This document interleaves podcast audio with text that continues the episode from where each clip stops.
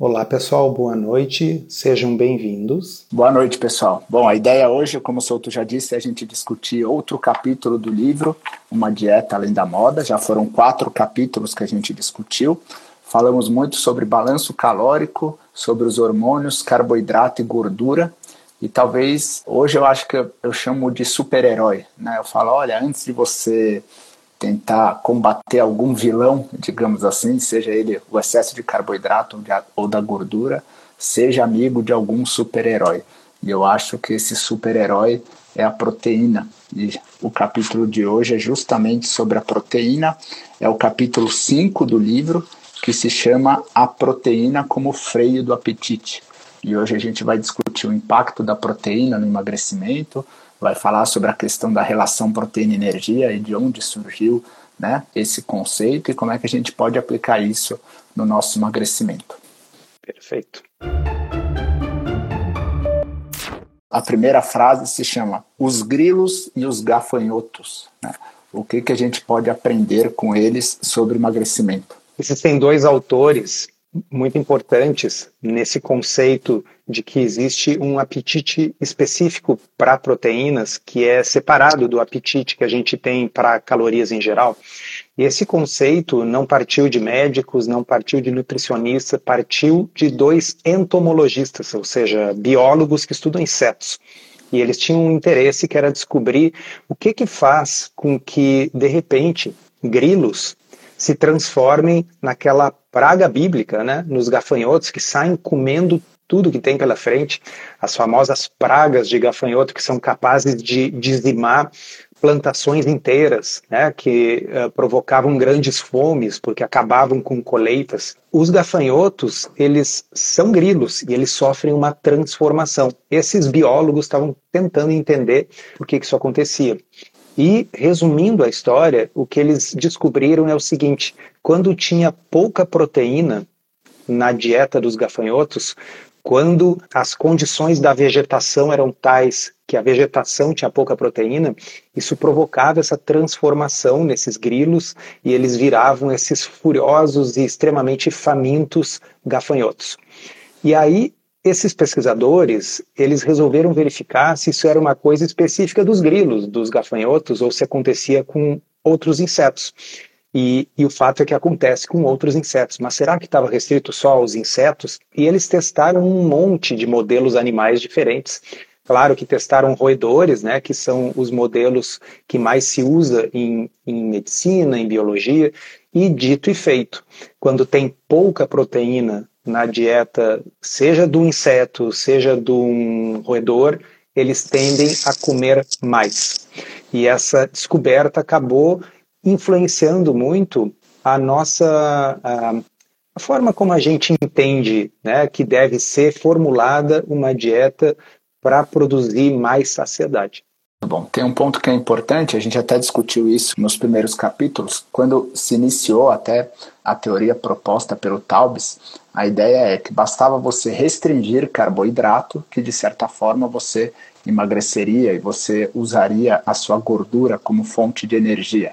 Né, só que isso levou muitas pessoas a cometerem o equívoco de fazer uma dieta low carb com muita gordura, né? Uma dieta cetogênica e com muita gordura. Eventualmente, às vezes a pessoa até perde peso, porque mesmo fazendo isso, ela passa a comer menos, mas muitas pessoas acabam tendo um consumo calórico maior por causa disso, seja suplementando gordura, seja através dessas receitinhas low carb. Imagino que muitas pessoas que tentaram fazer low carb no começo talvez tenham caído nessa armadilha, né?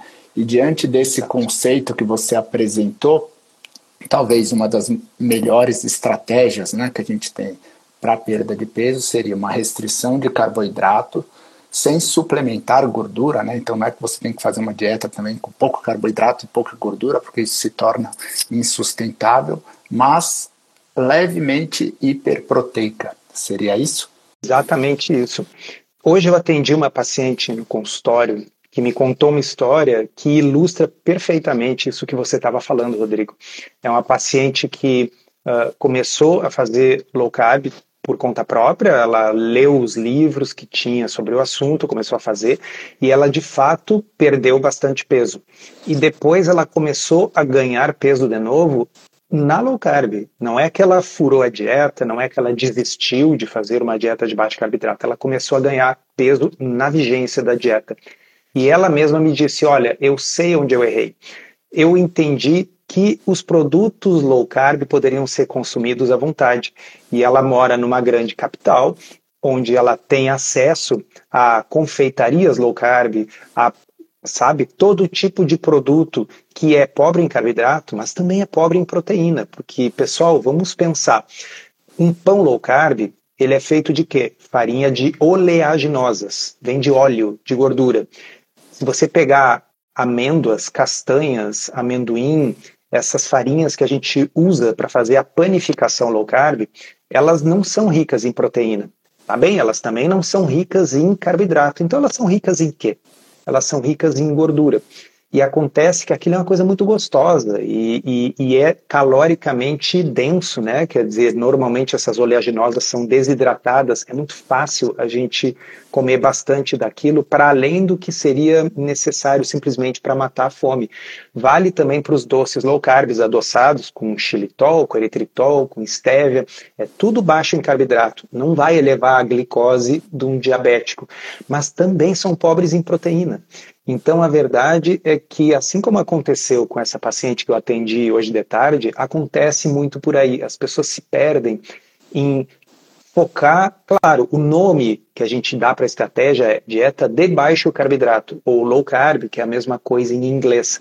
Então, é natural que a gente foque o quê? No baixo carboidrato. Mas se for uma dieta de baixa carboidrato, relativamente baixa proteína e alta gordura, corre-se o risco, como aconteceu com essa paciente que eu atendi hoje, de haver ganho de peso na vigência de uma dieta de baixo carboidrato.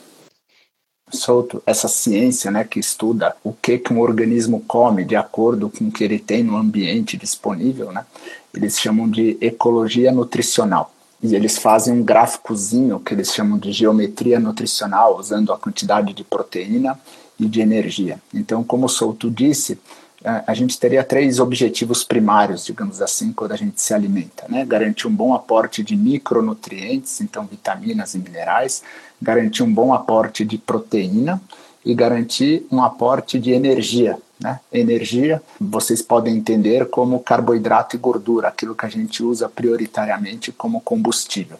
Então, como o Souto disse, o que, que a ecologia nutricional demonstrou?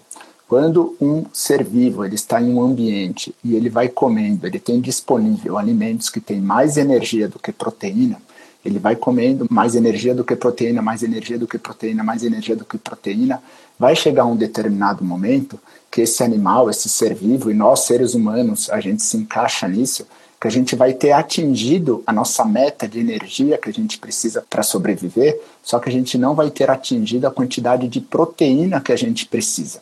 E aí esse ser vivo entra numa encruzilhada, né? Que é qual que é? Puxa, eu já atingi a quantidade de energia que eu preciso, mas eu não atingi a quantidade de proteína.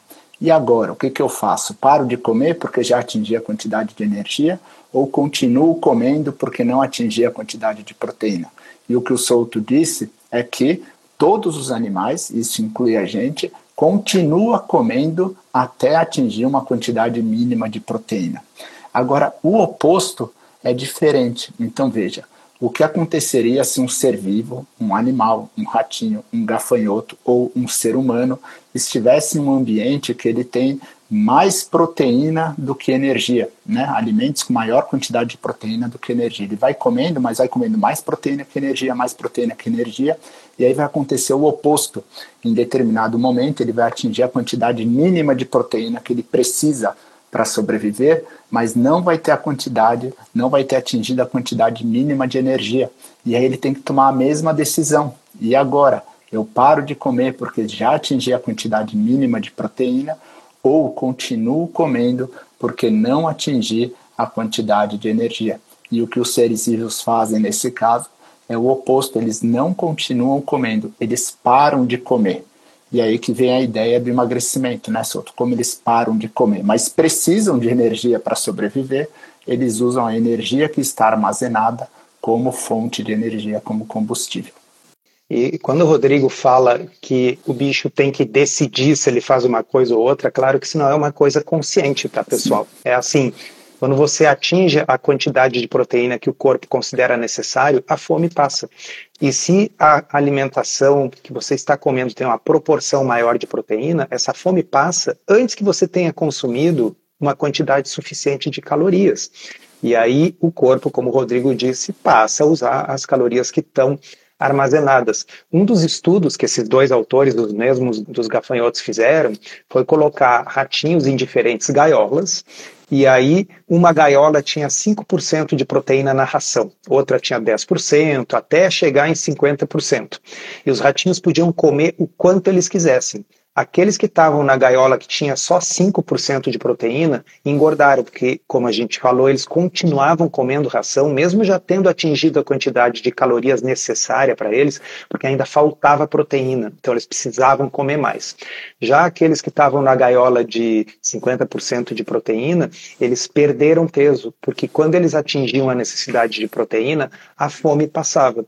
É lógico que no mundo real, a gente não come só por causa desses determinantes biológicos. A gente come por N motivos. Tem gente que come porque está ansioso, nervoso ou deprimido. Tem, a gente às vezes come só porque a coisa é muito gostosa, é o problema das tais receitinhas que eu estava conversando com essa paciente hoje de tarde, né? Então você tem lá uma receita que é baixa em carboidrato, mas assim tem, é, é, doce por causa do adoçante, tem uh, a gordura que dá um sabor especial. Então às vezes a coisa é hiper palatável, muito gostosa e você come. Mas tirando esses outros efeitos, efetivamente, se a gente tiver uma alimentação que for pobre em carboidrato, mas que for ligeiramente hiperproteica e que não for excessivamente rica em gordura, talvez seja a melhor formulação quando o objetivo é perda de peso. Porque a gente vai falar em capítulos posteriores aqui do, do livro que, por exemplo, num paciente diabético que não precise perder peso, o foco principal realmente é que o alimento não eleve a glicose.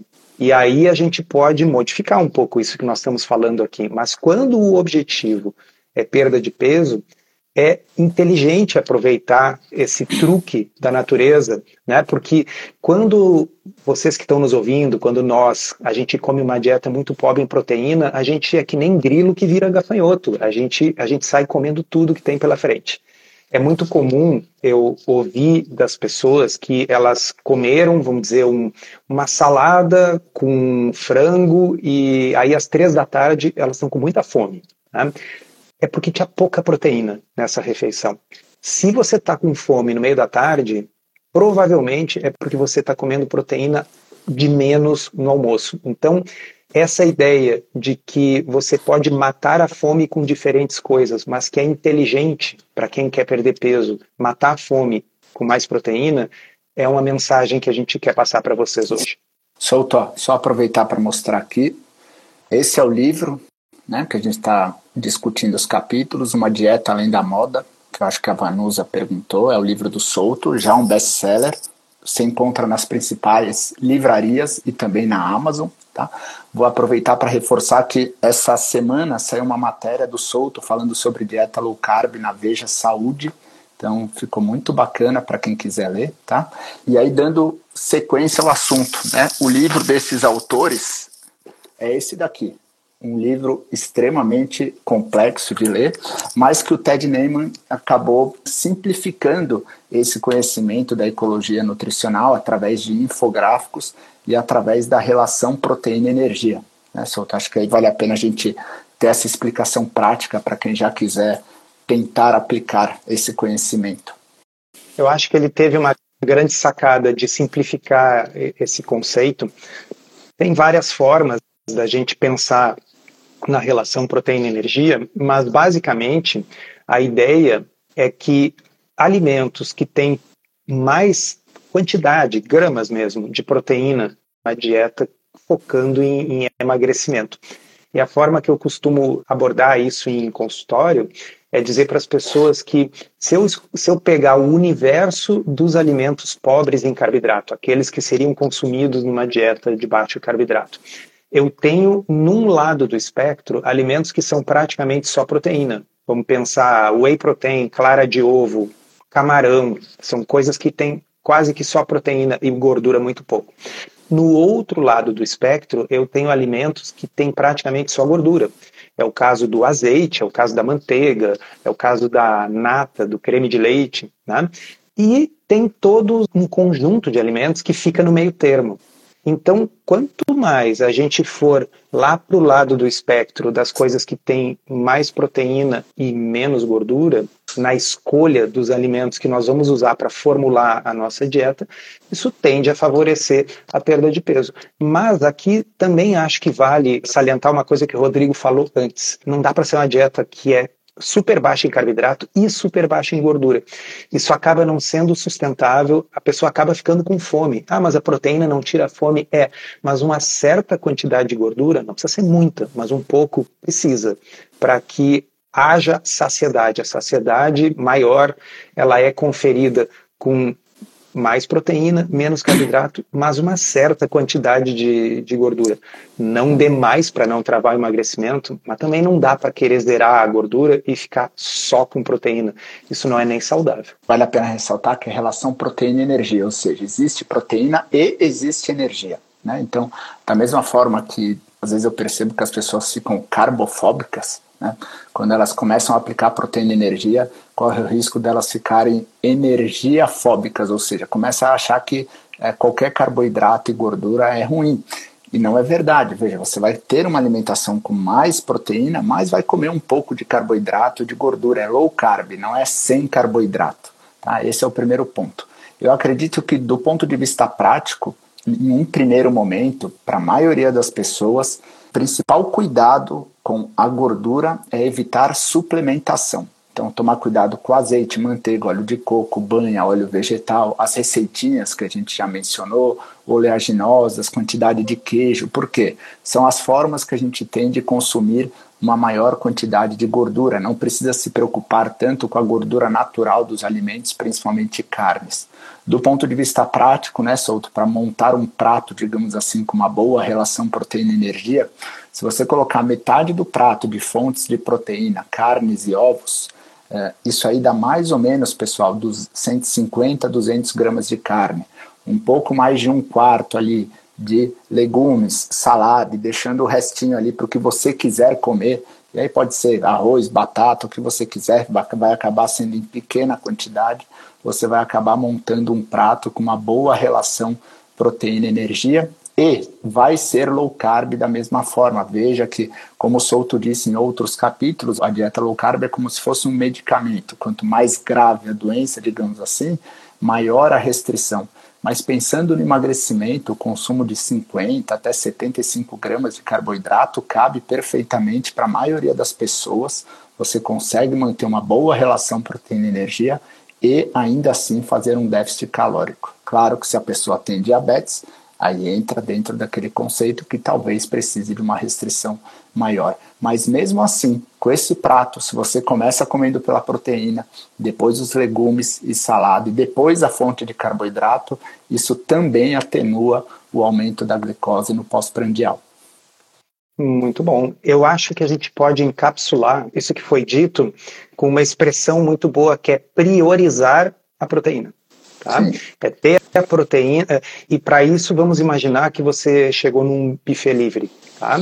Então, naquele buffet livre, tá bem, a gente está falando aqui em baixo carboidrato, a gente obviamente vai evitar macarrão, arroz, pizza, esse tipo de coisa, tá?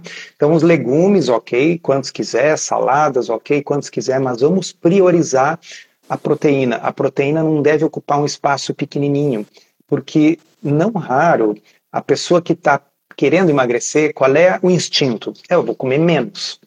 Sim, você tem que comer menos, mas você não tem que comer menos proteína. Você tem que comer menos energia. Sem dúvida, a coisa mais fácil, mais dispensável da gente tirar em termos de proteína é o excesso de carboidrato. E a gente só não vai querer substituí-lo por um excesso de gordura, mas priorizar a proteína. Não é comer só proteína, tá, pessoal? Pode comer legumes, pode comer salada à vontade. Como o Rodrigo falou, para quem não é diabético, não tem problemas metabólicos maiores e não precisa fazer uma dieta super low carb, ah, dá até para incluir lá os seus tubérculos e tal, sem maiores problemas, mas priorizar a proteína.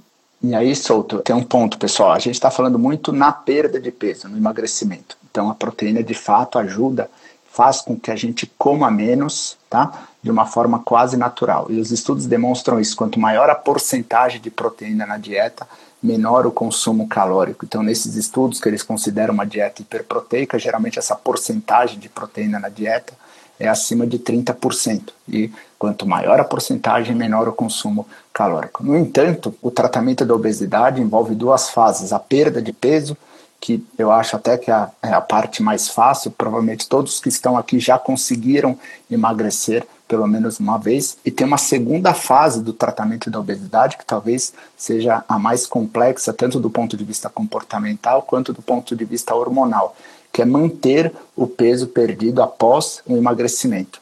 E a proteína, nesse contexto, também é importante, né, Souto? Existe um fenômeno que é o seguinte: à medida que a gente emagrece, o nosso corpo vai ficando mais econômico com as suas calorias. Ou seja, à medida que você vai perdendo peso, o corpo começa a gastar menos calorias também. Por isso que vai ficando progressivamente mais difícil emagrecer depois que a pessoa já emagreceu um tanto. Isso tem um nome, no livro está bem explicadinho, lá chama-se termogênese adaptativa, mas nada mais é do que isso, o metabolismo de todo mundo que emagrece desacelera. Tá? Acontece que os estudos mostram que numa dieta com mais proteína, você emagrecendo numa dieta com mais proteína, o metabolismo desacelera, mas ele desacelera menos do que numa dieta com menos proteína. Ele desacelera proporcionalmente menos. E isso é uma grande vantagem nesse quesito que o Rodrigo falou, de tentar evitar o reganho do peso. Então, essa aí é uma mensagem bem importante. Outra coisa importante não é o assunto desse capítulo, mas acho que sempre vale reforçar que no emagrecimento de indivíduos sedentários, sempre uma parte do peso perdido será músculo. Então, é bem importante associar a musculação ao emagrecimento. E se você tem um aporte adequado de proteína e faz musculação, você consegue preservar ou até aumentar a massa magra na vigência do emagrecimento. É. Mas o principal, a mensagem aqui é essa: o metabolismo vai desacelerar em todo mundo que emagrece, vai desacelerar menos se você tiver com uma dieta que tenha mais proteína. O corpo, dessa forma, lança desses mecanismos para tentar recuperar o peso máximo que a gente já teve. Né? Isso exclui a gestação. É, uma das formas é diminuindo o metabolismo, e tem uma outra forma que às vezes tem um impacto até maior, que é o aumento da fome. Então, tem alguns estudos que demonstram que a pura e simples restrição calórica, sem mudar a qualidade da alimentação, pode levar a um aumento da fome de até 100 calorias para cada quilo perdido. Tá? Então, a pessoa emagrece, ela tem a sensação que está comendo a mesma quantidade, porque ela está comendo para ficar sem fome, mas ela está comendo mais, porque ela está com mais fome. E aí o aumento da proteína também tem uma vantagem. Tem alguns estudos que demonstram que com uma dieta com maior quantidade de proteína, esse aumento da fome que a gente observa em dietas que restringem tudo e acabam restringindo também proteína, ela não acontece. Então a fome acaba impedindo ou ao menos minimizando esse aumento da fome que favorece muito a recuperação do peso perdido. Isso que o Souto é, falou da preservação da massa muscular é extremamente importante e tem estudos que demonstram que leves aumentos, então, por exemplo, de 0,8 gramas quilo dia de proteína para 1 grama quilo dia de proteína, a pessoa já perde 50% menos de massa muscular do que ela faria antes nesses, o, o Ted Neyman mesmo, esses estudos que fazem uma dieta mais hiperproteica, eles recomendam algo em torno de 1,5 até 2,3 gramas quilo dia do peso ideal. O que para a maioria das pessoas daria algo em torno de 90 a 120 gramas de proteína por dia. E aí acho que vale a pena ressaltar, né, Souto? Eu sempre quando falo isso para os pacientes, os pacientes falam, puxa, mas é pouco, né? Por quê? Porque as pessoas confundem 90 gramas de proteína com 90 gramas de carne. e 100 gramas de carne tem mais ou menos 20 a 30 gramas de proteína, depende do corte. Um ovo tem 7 gramas de proteína, uma dose de whey protein ou de iogurte proteico vai ter aí algo em torno de 20, 25 gramas de proteína. Então, não é algo muito difícil de atingir, mas é que a gente de fato uh, tem o costume de comer pouca proteína. Né? E de certa forma, eu acho até que o, o marketing atual favorece um pouco isso, né? É, cada vez mais diminuindo, né, priorizando o menor consumo de carnes e quando a pessoa tira a carne do prato, ela acaba inserindo alguma outra fonte de energia, dificultando ainda mais a perda de peso. E, por fim, tem um aspecto interessante que os mesmos autores, Simpson e Haubenheimer, que desenvolveram essa teoria a partir da observação lá dos insetos, tem uma outra coisa que eles observaram que, do ponto de vista populacional, essa questão do percentual de proteína pode explicar um percentual razoável da epidemia de obesidade. Como assim? Se a gente for ver, nas últimas décadas tem havido uma progressiva diluição da proteína na dieta por mais carboidratos e gorduras. Tá? Então, pequenas reduções, como sair de 13% para 12% do consumo médio de proteína na população já significa um aumento de 200, 300 calorias a mais na dieta das pessoas. E se vocês pararem para pensar em termos de um exemplo, significa assim: se a gente começa a comer mais macarrão instantâneo, começa a comer mais pão, começa a comer mais arroz, em detrimento de alimentos que efetivamente são mais caros e a população às vezes tem dificuldade de ter acesso, carne, peixe, ovos, frango, você está diluindo a quantidade de proteína que você come em mais energia, seja de carboidrato ou de gordura. Então, parte da epidemia de obesidade, a epidemia de obesidade tem múltiplas causas, mas uma partezinha, pelo menos, tem a ver com esse fenômeno de que se a população como um todo consome menos proteína, a população como um todo vai comer mais calorias, sem nem saber por quê. Está com mais fome. Estamos virando gafanhotos. E aí, Souto, fazendo uma analogia com um dos capítulos que a gente falou sobre as calorias. Vejam, pessoal, do ponto de vista prático, imaginem, 100 gramas de bolo de chocolate tem 500 calorias. Tá? Então, 100 gramas de bolo de chocolate tem 500 calorias. Para você comer 500 calorias através de peixe, você teria que consumir 400 gramas de peixe, aproximadamente, para consumir 500 calorias. Então, são as mesmas 500 calorias. Vocês realmente acreditam que para o nosso corpo, do ponto de vista hormonal, pensando na fome, na saciedade, esse efeito vai ser o mesmo? Entendeu? Então, por isso, toda a importância dos capítulos anteriores para chegar nesse momento e entender isso. Veja, vai muito além das calorias. Né? As calorias podem ser iguais, pensando do ponto de vista físico, pensando no calorímetro, mas quando está dentro do nosso corpo, a origem delas muda completamente a resposta hormonal e, consequentemente, a fome e a saciedade. Tá? Solto, alguém perguntou sobre é, pessoas com bariátrica deveriam consumir a mesma quantidade de proteína? A minha impressão é que sim. Eu acho que, inclusive. Teria que ter uma preocupação se... até maior, né? Exato, sobretudo se for uma cirurgia desabsortiva, eu acho que a ênfase é ainda maior. É. Né? E é uma coisa que ajuda a prevenir o reganho do peso, que é um problema né? pós-bariátrico. Tem sim. vários pacientes que ganham o peso de novo então, man... É, e de uma forma geral, e se a pessoa que está perguntando é paciente bariátrico, ela deve nos confirmar aqui que as equipes multidisciplinares que atendem os pacientes que fazem cirurgia bariátrica sempre inclu incluem nutricionista, né? E de uma forma geral, a orientação é de uma dieta mais rica em proteína é, e moderada em carboidratos. Essa, que eu saiba, é a orientação geral uh, né, para os pacientes pós-bariátricos. A cirurgia bariátrica, assim, obrigatoriamente a pessoa deveria seguir isso, inclusive aquela orientação de priorize a proteína. Como entra pouco, você tem que priorizar aquilo que é mais importante, que na prática são as fontes de proteína. Tá?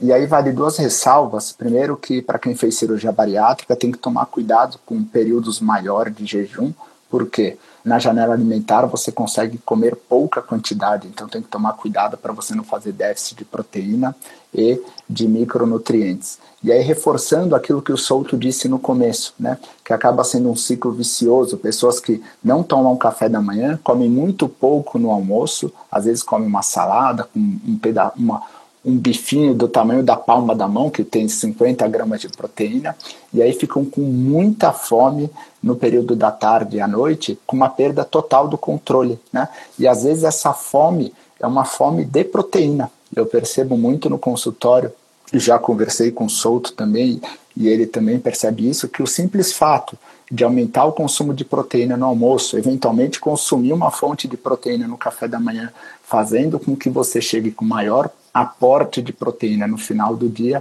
isso melhora muito o controle, não só da qualidade, do que da quantidade, porque muitas vezes vira um ciclo vicioso. A pessoa come muita noite, tanto em qualidade sem quantidade, acorda sem fome, come pouco no almoço e aí repete o ciclo. E aí, às vezes, esse ciclo você tem que cortar de maneira forçada.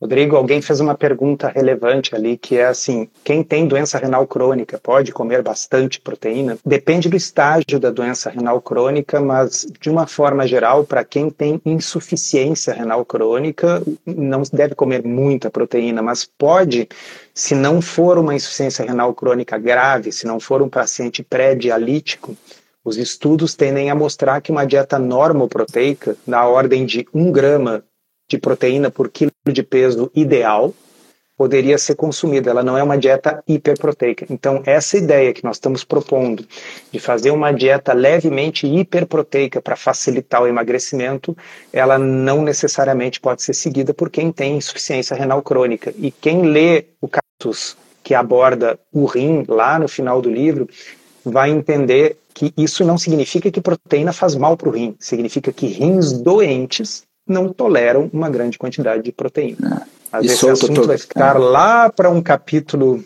que nós vamos abordar ainda é. adiante. E eu estou vendo muita dúvida aqui sobre whey protein e iogurte proteico. Então, pessoal, para vocês, a minha dica é a seguinte: ó, a Sari, perfil Low Carb Inspira, ela tem um produto, digamos assim, que chama Descobertas, tá? E lá ela faz vários dossiês. Então, todo mês tem um dossiê sobre algum produto.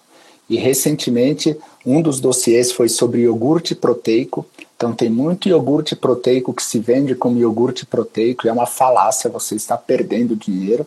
E tem muito whey protein que também é ruim, né? Você compra algo achando que vai te fazer bem e te faz mal. Então, se vocês entrarem no perfil dela, então a Low Carb Inspira, lá tem o link para vocês acessarem o Descobertas e aí tem vários dossiês com, mostrando quais são os produtos que é, tem que deixar na prateleira, é assim que ela fala, né, Souto? E quais são aqueles que você pode levar para casa. Eu acho que vale a pena vocês darem uma olhada nisso, porque a única forma de você escolher de forma consciente e não ser enganado é se você tiver conhecimento. Né? Então, marcas surgem a todos os momentos, então você tem que aprender como reconhecer esses produtos. Pessoal, alguém aqui que está na live é de Salvador?